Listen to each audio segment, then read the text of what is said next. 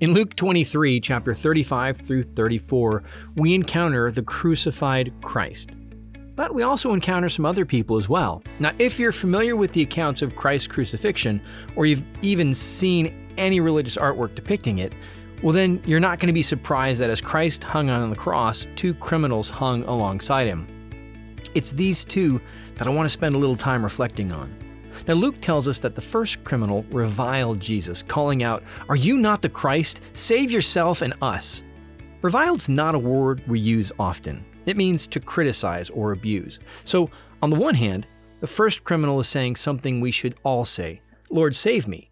But he's not doing it as an act of faith. Instead, he's saying it as an accusation. If you are who you say you are, then save me.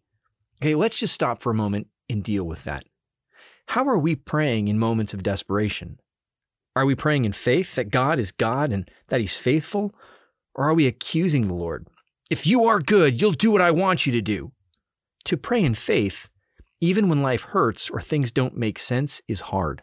It isn't natural. It's a gift of faith that's developed daily through habit of worship and thanksgiving. It's a fruit of our friendship with the Lord. The second thief has a better perspective. He, in essence, asks the Lord the same thing, but he does so in faith.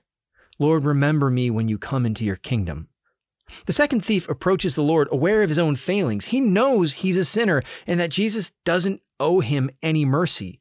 So he confesses his guilt and Christ's innocence, and in humility, he asks the Lord for mercy. And Jesus replies to the man, Today you'll be with me in paradise. Christ died on the cross for our sin. He didn't have to do it. He chose to do it out of love for you and for me. Remembering what he's done, we need to look at the witness of the two criminals and ask, how are we responding to the crucified Lord? Do we revile him? Do we ungratefully come to the Lord and accuse him of not doing what we want him to do? Do we question who he is because of the hardships we encounter? Or, like the second criminal, do we acknowledge his righteousness, confessing our own sin and asking for mercy? It's a gut check. Do I treat God like he's Lord, or do I call him Lord and ask him to do what I want as if I was the master? There's one last point I want to draw out of this gospel. The second criminal was literally moments from death. He was in the process of being executed.